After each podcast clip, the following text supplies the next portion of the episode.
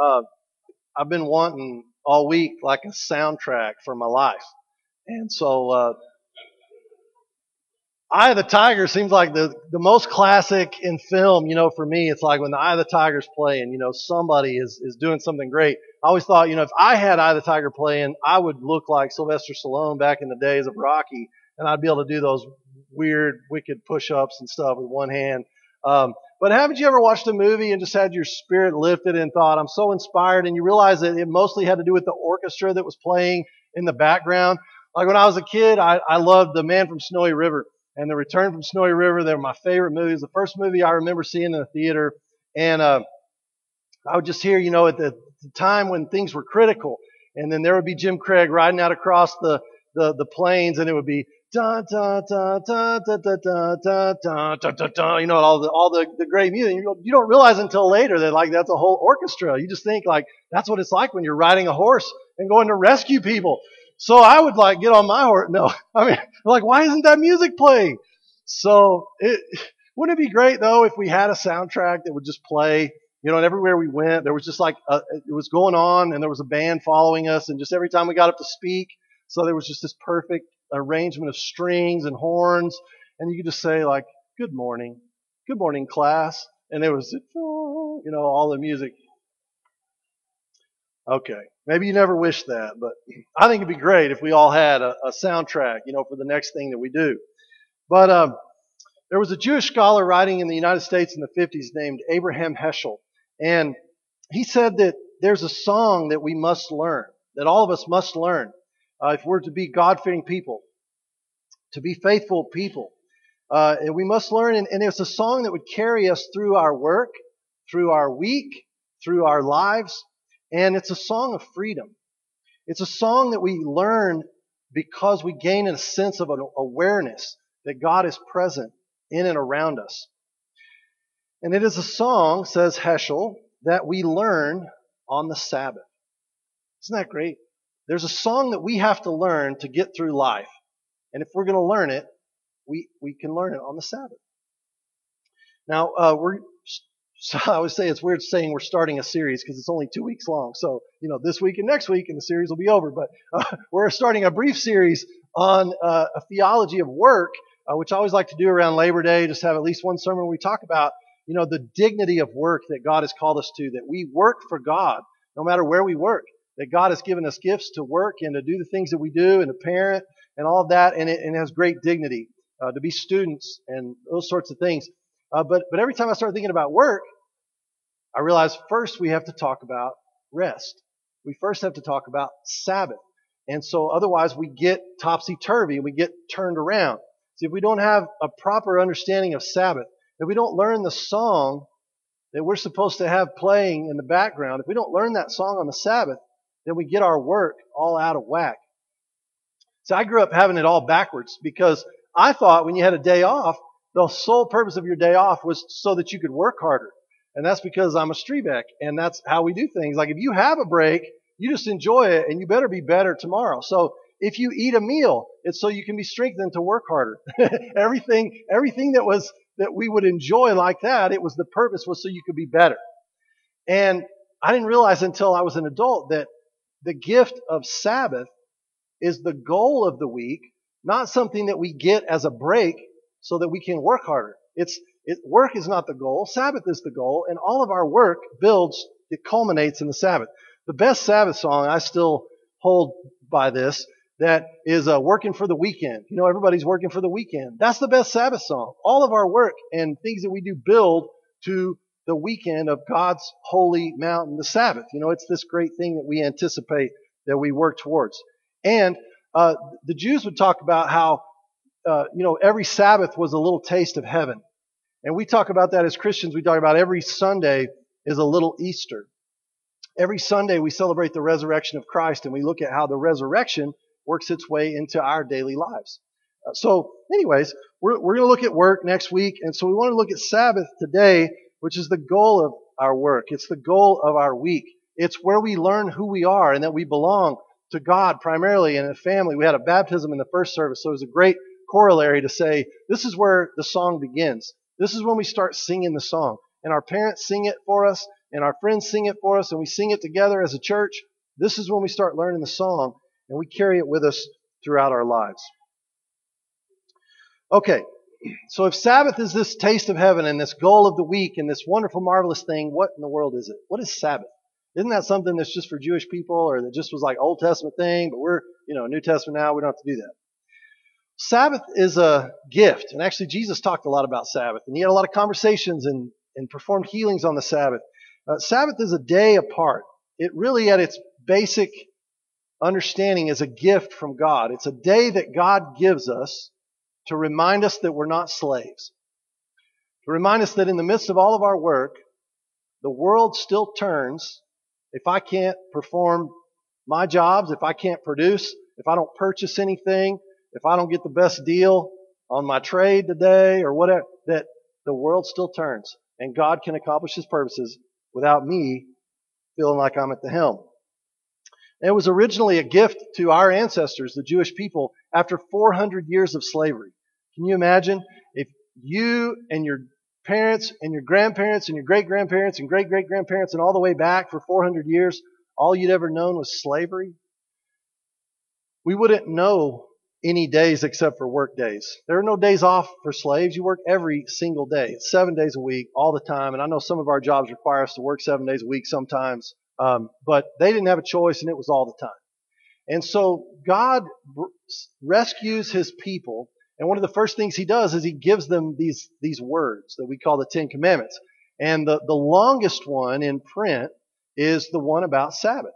And it's a gift. And then on this day, you're going to rest from this and you make sure your, your kids rest and your spouse rests and your, the people that work for you, that they rest, everybody rests. And, and it's given as a gift.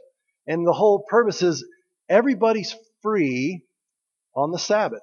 Every, the, the playing field is leveled on the Sabbath. No matter if you're a slave or if you're a wife or if you're a husband or you're an old man or a young man, everybody's the same on the Sabbath. And so some Jewish scholars have reflected that, you know, that our God, the God of Israel, that th- this law in this way was one of the first uh, things in history to uh, start abolishing slavery as we know it, or, you know, in the nasty sense that we came to see it in uh, the early American days and throughout the 18th and 19th centuries. But um, so the the Exodus command, where we're told to keep Sabbath, uh, is is kind of a simple like when your kids ask you, you know, okay, now why do I need to do this? And you say, well, just just trust me and just do it. You know, you don't always have the why, and so it, the the the logic in Exodus is uh, y'all rest because God rested. So God worked six days, and He took a day to rest. So makes sense that we would do that. So God rested, y'all rest. That's the heart of the Exodus command. When when it's review and when it comes back in in Deuteronomy, and Moses is teaching the folks again, going back through. Remember, we're a generation away. And this time, the commandment is written keep Sabbath, and here's why. You're going to take all this time off, etc., etc. And the heart, the heart of the command is remember that you were slaves in Egypt. And remember that God brought you out of slavery with a mighty hand and an outstretched arm. So remember that you were slaves and now you're not slaves anymore. So it's this salvation vision this is what Sabbath is all about. So, it's a commandment to be free. And that's why I say it's a gift. You know, God has given a gift to say, hey, there's a day where your job is to remember that you're free. And your job is to make other people remember that they're free and to not enslave people, everybody in your care. And so it's a commandment to enjoy God and to enjoy one another. To all the things that we enjoy in life, you know, it's um, the, the rich foods and the company with one another. It's kind of like your holiday time or Thanksgiving, you know, maybe your family plays board games or you do the things that you do. You watch the Cowboys and you do stuff that's not where you're not expending the kind of energy that you expend throughout the week. And so they would eat certain, the Jews would eat certain foods on the Sabbath, certain rich foods that they didn't eat other times. I had a friend and a, a mentor when I was at seminary, and he had little kids at the time, and he would always, they, they started this thing that every Sunday they would give their, their kids a bag of Twizzlers. And I was like, why Twizzlers? Like that's the worst candy in the world. But the whole point was they didn't eat Twizzlers any other day of the week. So it was just like they looked forward. The kids were like, oh, it's Sunday, Twizzlers, boom. Uh, it's something we get to enjoy. So Sabbath is for enjoyment. You know, Sabbath, if you're a young parent, that's, that's like nap time. Uh, if, if you, if you have a certain kind of work that requires you to be in the heat and outside and you're busting your tail all the time, like Sabbaths, you know, yeah, putting your feet up somewhere cool in the shade or, well, not the shade when it's 108 in Sweetwater, but, um, you know, somewhere cool. Uh, sometimes enjoyment for those of us that have more sedentary jobs, it means getting outside. It means exercise. It means playing golf. It means building something with friends or doing, you know, there are all kinds of things we can do to enjoy God and enjoy each other. So, if the Sabbath is so wonderful and it's such a gift and it's so great, then why do we resist Sabbath? Why don't we practice Sabbath all the time? Why do I not practice Sabbath? This is always one of those sermons that I'm preaching in the choir all day long. My wife's probably out there going, uh, I hope you're listening to your sermon today. I love it when you preach on Sabbath.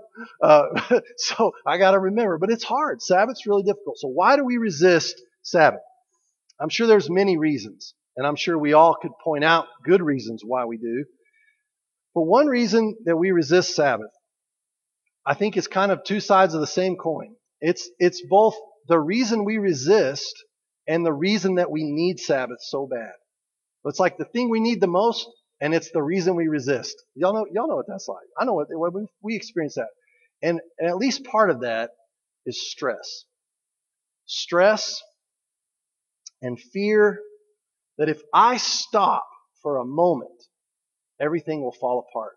If I turn my phone off or don't check my email 47 times a day, if I stop producing if I don't buy stuff, things will fall apart. If I don't take that call or check that Facebook post or reply to that Instagram like or that Twitter mention, like something bad's going to happen if I don't do it. Somebody won't like me. They'll think I'm ignoring them. Whatever. Have you noticed that when you download a new app, uh, there'll be a little notification that pops up that says, is it okay if we send you push notifications, right? We'll send you the badges and the alerts, the dings and all the stuff. And you have to either decide, is this an app that I want all the notifications for, like my kid's class, or is this like, you know, the MLB at bat? I don't necessarily want to know every little thing that's going on with the Texas Rangers all throughout the day, but we have to decide. And it's like it's always worded in a way that makes you feel like you're missing out if you don't say yes. Is it okay if we send you notifications and make you the happiest person on the planet? Or would you rather be miserable and not get notifications from us? You know, you feel bad like saying no. It's like, oh gosh, I guess I, I guess I have to. But okay, maybe that was just me that, that does that. But so the American Psychological Association uh, started in 2007, and every year they publish a study on stress in the lives of everyday Americans like us. And uh, they they they target the population that doesn't identify with like a, a clinical mental health uh, deal. So um, if, if you're, you know, if you have something that's diagnosable, then they don't they don't include you in this study. But it's an alarming amount of Americans that identify with kind of a paralyzing stress. And, and that number, as we would expect, kind of goes up by a few percentage points each year. And one of the interesting things from the study in 2018 is that they paid particular attention to the, the comments and the things that were made by what they're calling Generation Z, which is like 15, age 15 to 21. So our high school uh, folks and our college folks. And uh, look, I, w- I was alarmed to find out that I'm actually classified as a millennial according to the APA. So I don't know if y'all have bad things to say about millennials. Just just heat me in. I'm in I'm in the I'm in the camp for like another month. So here we are. But anyways, uh, so and they've looked at you know obviously we would say that the stress factors that that people have today aren't different. It's not like people didn't worry about the economy in 1920. It's not like people didn't worry about world powers in the 1930s and 40s. It's it's not like people didn't worry about you know banks and interest rates and all that stuff and and classroom work and and how we were going to get these kids fed and all that stuff. Well, all the same stressors. Maybe things are unique, but the thing that they noticed is that this age group seems to have fewer tools to cope with stress than maybe we had or the generation ahead of us was even a little better. And I'm not going to get into all the whys of that. It just occurred to me as this could be a great window of opportunity for part of our witness as the church to say, man, part of what the world needs today is rest, is like intentional Sabbath rest where people remember that they are more than what they produce and what they achieve and what they accomplish, that we have an identity that is greater than that. And we remind ourselves of that when we worship and when we eat family meals together and all that good stuff. So, great window of opportunity to begin practicing Sabbath, maybe just one step, or to resume practicing if you've begun and kind of gotten a hard time. And I know it sounds crazy, but sometimes we resist that taste of heaven. Uh, C.S. Lewis helps us see this in his book on heaven and hell called The Great Divorce. And it's, it's a great, it's a really convicting way of thinking about heaven because it reminds us that sometimes there is a good that is, get, is offered to us and we don't experience it not because someone deprived us of it, but because we just didn't want it. We didn't want heaven. You know, we didn't want a world where everyone got to rest. We didn't want a world where it was thy will be done and not my will be done. I mean, that's hard. There are days where I don't want heaven because I don't want to let go of the wheel. So sometimes we resist Sabbath. We resist heaven. We just don't want to turn loose of the reins. But we are in desperate need of freedom. Uh, Heschel again, writing in, and again, this is 1951. This is not yesterday. And here's what he says. He said, there are many people in our culture who have acquired a high degree of political and social liberty, but only very few people are not enslaved to things. Ouch. We have achieved greater political and social liberties, you know, than anywhere else in the world. And it's a wonderful thing that we're grateful for and we give thanks for. But somehow we're still enslaved to things and to internal pressures and things that we place on ourselves. So it's a good time to learn or relearn the gift of Sabbath. Uh, something I'd never noticed before about Sabbath, the emphasis in Scripture, and that's why we had the Isaiah 58 reading. But twice in the Isaiah 58 reading, there is an emphasis on not looking out for your own interests on the Sabbath. And I was like, well, yeah, that, that makes sense. Well, I don't do that when I rest. And I was thinking, well, what's my vision of Sabbath? Well, some days it's like you know, sitting in the chair with my feet propped up and watching the Rangers. Like, hey, if you kids need something from me, sorry, I'm unavailable. Uh, you know, whatever. But not my interest, but the interest of others. Like that's part of Sabbath. We do some work on the Sabbath. We serve people uh, so that other people can experience Sabbath as well. So we're not primarily looking at our own interest, but in doing so, God knows in His wisdom that that is a gift to us when we have a chance to serve others and participate with others. And so when we talk about worship being a critical part of the Sabbath, we talk about worshiping with God's people, and we talk about you know being able to enjoy God and, and pay attention to His presence. Um, it's important, I think, for us to think about the call that we have as Christians, the work that we sometimes do to make Sabbath available for others. Uh, so one of the examples I talked about in early services, um, we have, we have got usher captains. This deal we're trying where we've got one one person or a couple people that kind of take care of the usher duties and taking care of things and watching everything for, for a month. And they're responsible for that. So the early service, it was the birds and it was, it was hilarious because both bird twins were at both doors the whole month of August.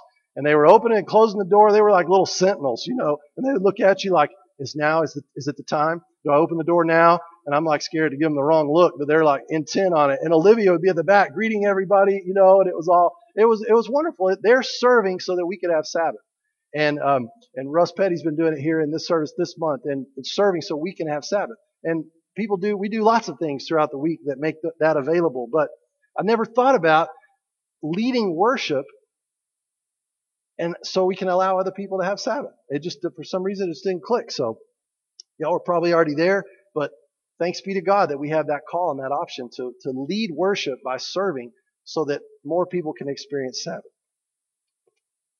All right. So before we wrap up, um, I always like to try to explore a couple of pra- more practical things, or at least for me, more practical about about Sabbath, because I recognize that that sometimes we hear stuff about Sabbath and we say, gosh, that's just not possible for me and the life that I lead. And so really practical stuff. But what, you know, what's one step that you and I can do at this time in our life to delight in the Lord in an intentional way, to where we can enjoy God and enjoy each other given our stage of life? Because some of us are taking care of people with critical health needs, uh, taking care of parents or grandparents or friends. Uh, some of us have young children at home. Some of us have uh, issues going on at work that don't allow us to be unavailable a lot of times. And so, um, again, be gracious with yourself. Be gracious with ourselves as we try to lay out Sabbath rhythms. Don't we don't need to make it legalistic like people were doing in the first century when Jesus came along, and they're like, I don't know, Jesus, that's uh, we're pretty upset that you were healing on the Sabbath. And he's like, y'all are crazy. He's like, if your donkey needed to have a drink on the Sabbath, you would take him to water. But this person needs healing on the Sabbath, and you're mad at me for working on the Sabbath. He's like, where, where, where have y'all been? Like, what, what God have you been paying attention to? So again, it's, it's a gift. Jesus said it, the Sabbath is a gift for humanity. It was created for humanity, not the other way around.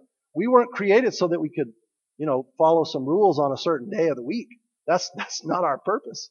And so the Sabbath is a gift. So how do we get in on that in a practical way? Um, so to quote the great theologian Hank Hill, I got any King of the Hill fans out here? Um, nobody that'll admit it. I'm, I'm the only redneck in the room. Okay. You know, the Hills were good Methodists, by the way. Did y'all know that? Um, but, uh, anyways, Hank Hill, so there's this scene where, where, um, Hank's son Bobby gets into trouble and they're just this West Texas family in the show. And, and Bobby gets in trouble at school, so uh, his dad punishes him by making him clean out leaves in the gutter. Well, the neighbor kid also got in trouble for the same thing. His dad made him mow the yard. Well, Hank Hill comes outside and he gasps and he goes, What are you doing? You're, he said, Don't you know that mowing the yard is not punishment? It's a privilege. so, anyways, I don't know why I think of that when I think of Sabbath. For some people, mowing the grass is a privilege and it is a great thing to do on Sabbath. Other people, you're like, that is just one more thing of drudgery that I hate doing. So don't do that on the Sabbath.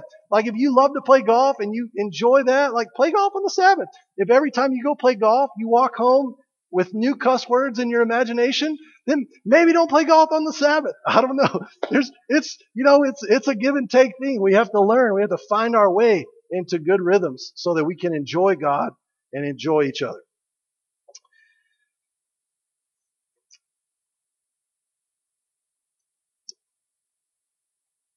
When I was thinking about Sabbath this week, it, it just reminded me that it, it kind of reconnects with Jesus' mission. You know, when Jesus comes on the scene, uh, remember what he says when he starts his ministry and he unrolls the scroll in the temple and he begins reading from Isaiah and he says, The Spirit of the Lord is upon me. And for what purpose? To proclaim freedom to the captives. That's the first thing he says. To remind people that they're free. They haven't been living like they're free, but they're free. And so Jesus lives that way in his ministry. There's a great story in Luke chapter 13 where Jesus is teaching again in the synagogue on a Sabbath. By the way, the only time that Jesus initiates healings in the in Matthew, Mark, Luke, the only time he initiates healings are on the Sabbath. Is that crazy? Jesus is making a connection between Sabbath and healing. And he sees this woman on the Sabbath when he's teaching, and she had been crippled for 18 years. She was bent over, and 18 years, you know, 400 years of slavery, 18 years of, of crippling pain. She was unable to stand up straight, and Jesus saw her. He called over to her and said, Woman, you are set free from your ailment. And when he laid his hands on her, immediately she stood up straight and she began praising God. But the leader of the synagogue, he got upset, right? He was indignant because Jesus cured on the Sabbath. And that's when Jesus goes on and calls them hypocrites and tells them about the donkey bit. But I think of a, a woman like that, and I think of myself, and I think of us, and I think of the times in our life where we have forgotten what the song of freedom sounds like. We just, we're busy and we've got a million things going on and we just forget that song, that core song of freedom, the song of forgiveness, the song of healing, the song that we once were lost and now we are found. This is the song that we sing in the world six days of the week. And so I want to invite us today on this Sabbath to be healed, to receive forgiveness. This is a song that's playing for all of us to hear. Anyone with ears to hear. Anyone who will stop and listen. And it's like I can hear God asking us today, can you hear the song?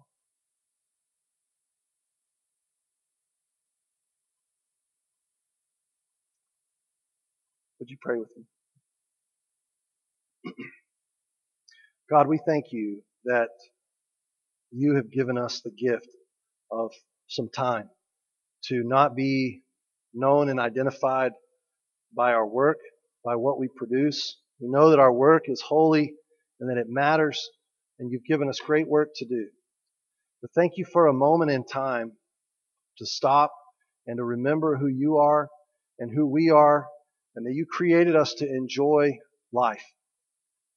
And so I pray that you would give us the creativity and the will to enjoy you, to enjoy each other, and to enjoy life on the Sabbath. Pockets of time that we can find in our week. And may that make difference, make all the difference in our life. May you set us free from the deep burdens of stress. Will you remind us again that we were forgiven, that we can receive that gift from you. Thank you that we belong to you and nothing can yank us out of your hand. We're so grateful. In Jesus' name, amen.